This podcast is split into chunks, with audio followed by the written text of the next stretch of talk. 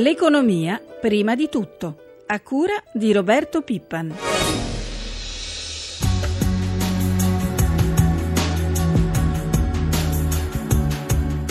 Si è concluso il processo che era stato iniziato con l'opinione della Commissione e io credo che alla fine è stato riconfermato che nessun paese deve ripresentare il proprio bilancio o deve rifare la propria legge di stabilità. Quindi io spero che adesso si vada verso una prospettiva di stabilità non solo nella legge ma anche nella sostanza e che si vada nella direzione che abbiamo auspicato fin dall'inizio.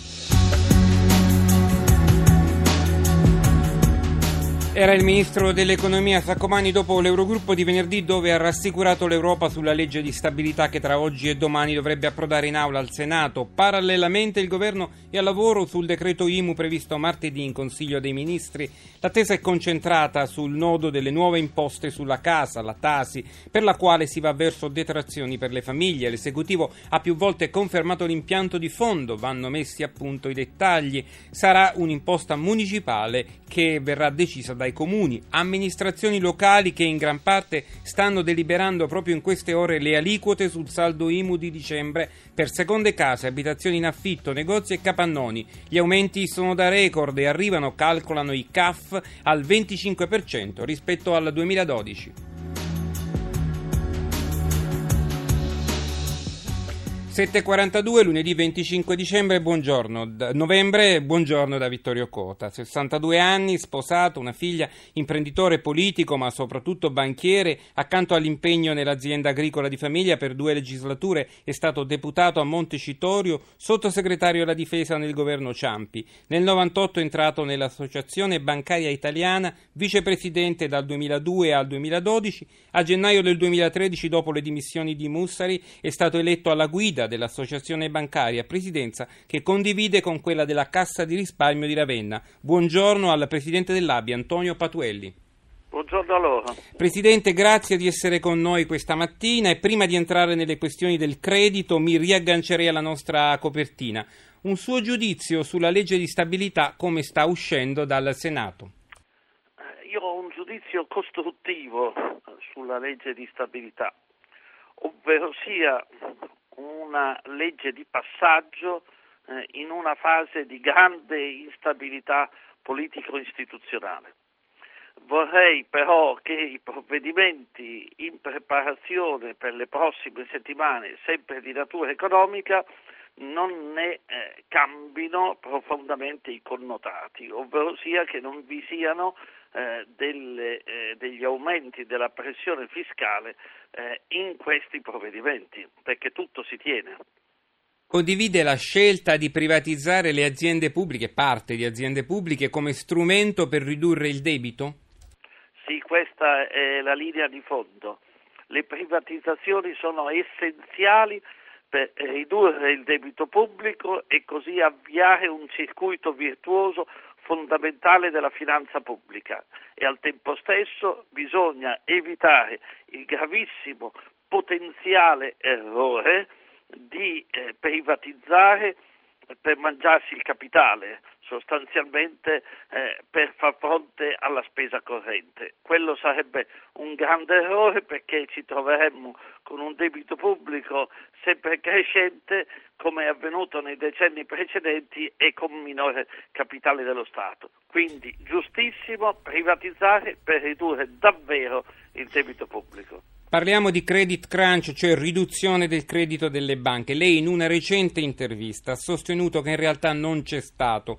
Comunque ci sono segnali di ripresa delle erogazioni di credito al sistema produttivo e alle famiglie, oppure diciamo non si è mai interrotta questa erogazione? Allora, prima di tutto è meglio farci capire dagli ascoltatori in italiano. Credit crunch significa razionamento del credito. È un linguaggio da economia di guerra. Il razionamento mi fa venire in mente il razionamento alimentare. Eh, ebbene, se noi guardiamo la serie storica degli ultimi sei anni dei prestiti eh, cumulati, erogati a imprese e famiglie, notiamo che eh, il massimo storico di erogazione eh, di credito da parte delle banche è nel duemilaundici, al terzo anno eh, della grave e lunghissima crisi. crisi che stiamo ancora vivendo.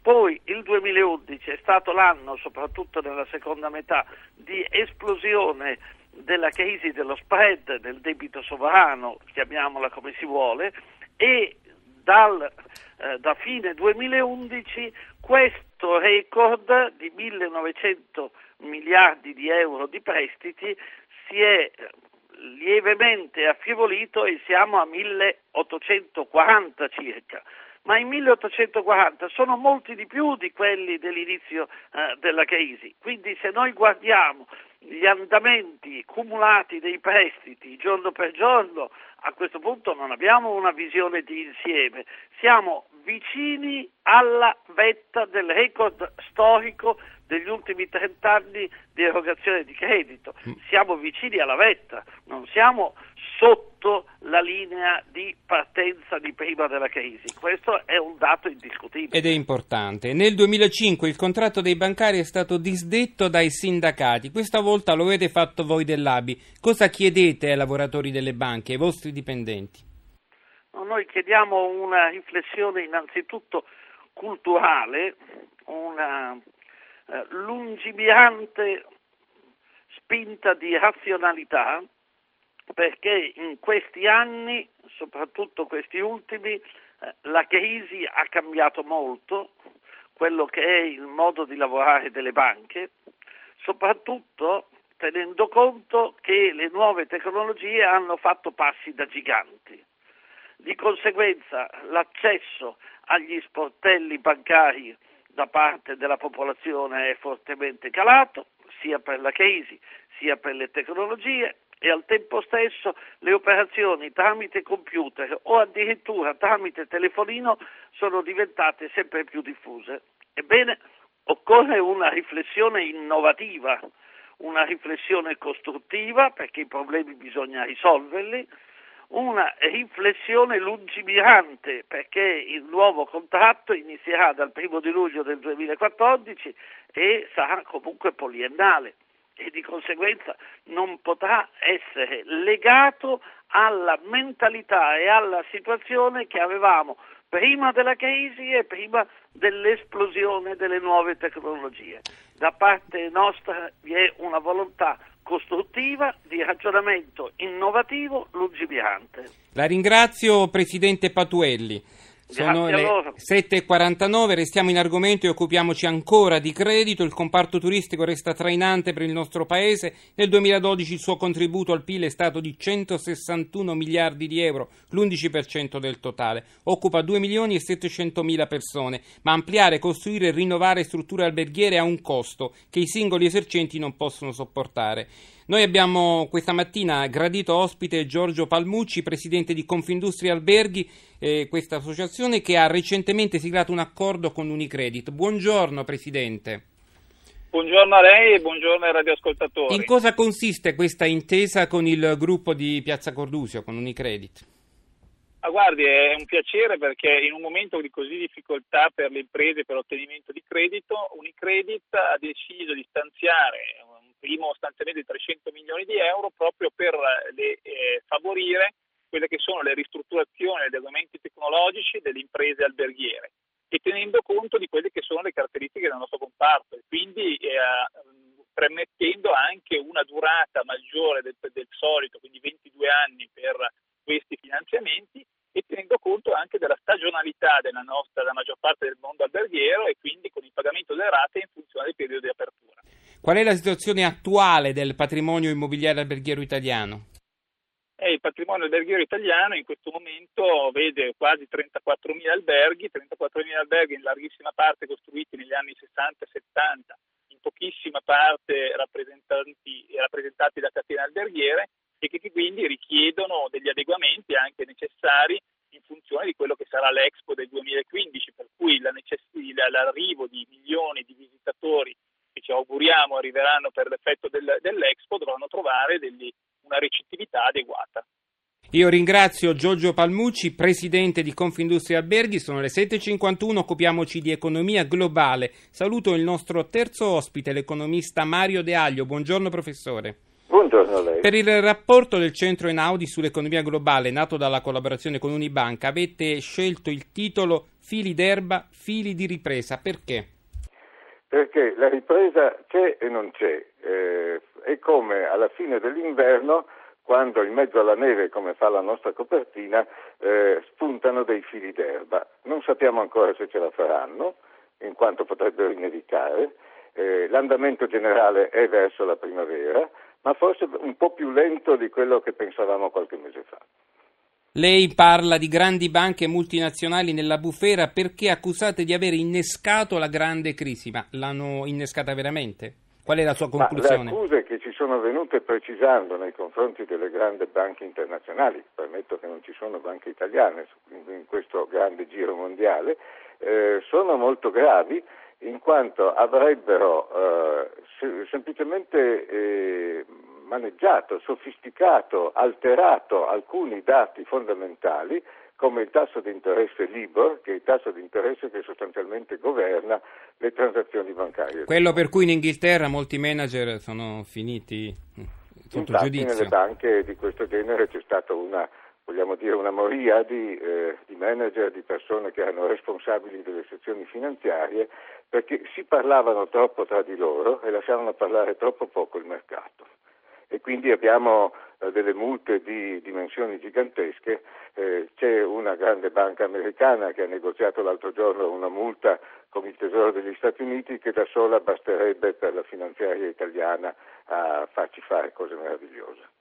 Nel rapporto, veniamo a noi, veniamo al nostro paese, si definisce l'Italia un'anatra più zoppa delle altre. Perché? Ah, vedi, perché sono tutte azzoppate dalla congiuntura, cioè tutte hanno comunque rallentato l'andatura, molte hanno dei segni meno. L'Italia purtroppo è zoppa anche da un'altra, l'altra gamba, eh, cioè nel corso degli ultimi venti venticinque anni è uscita da molti settori industriali importanti, ne cito uno per tutti, l'elettronica.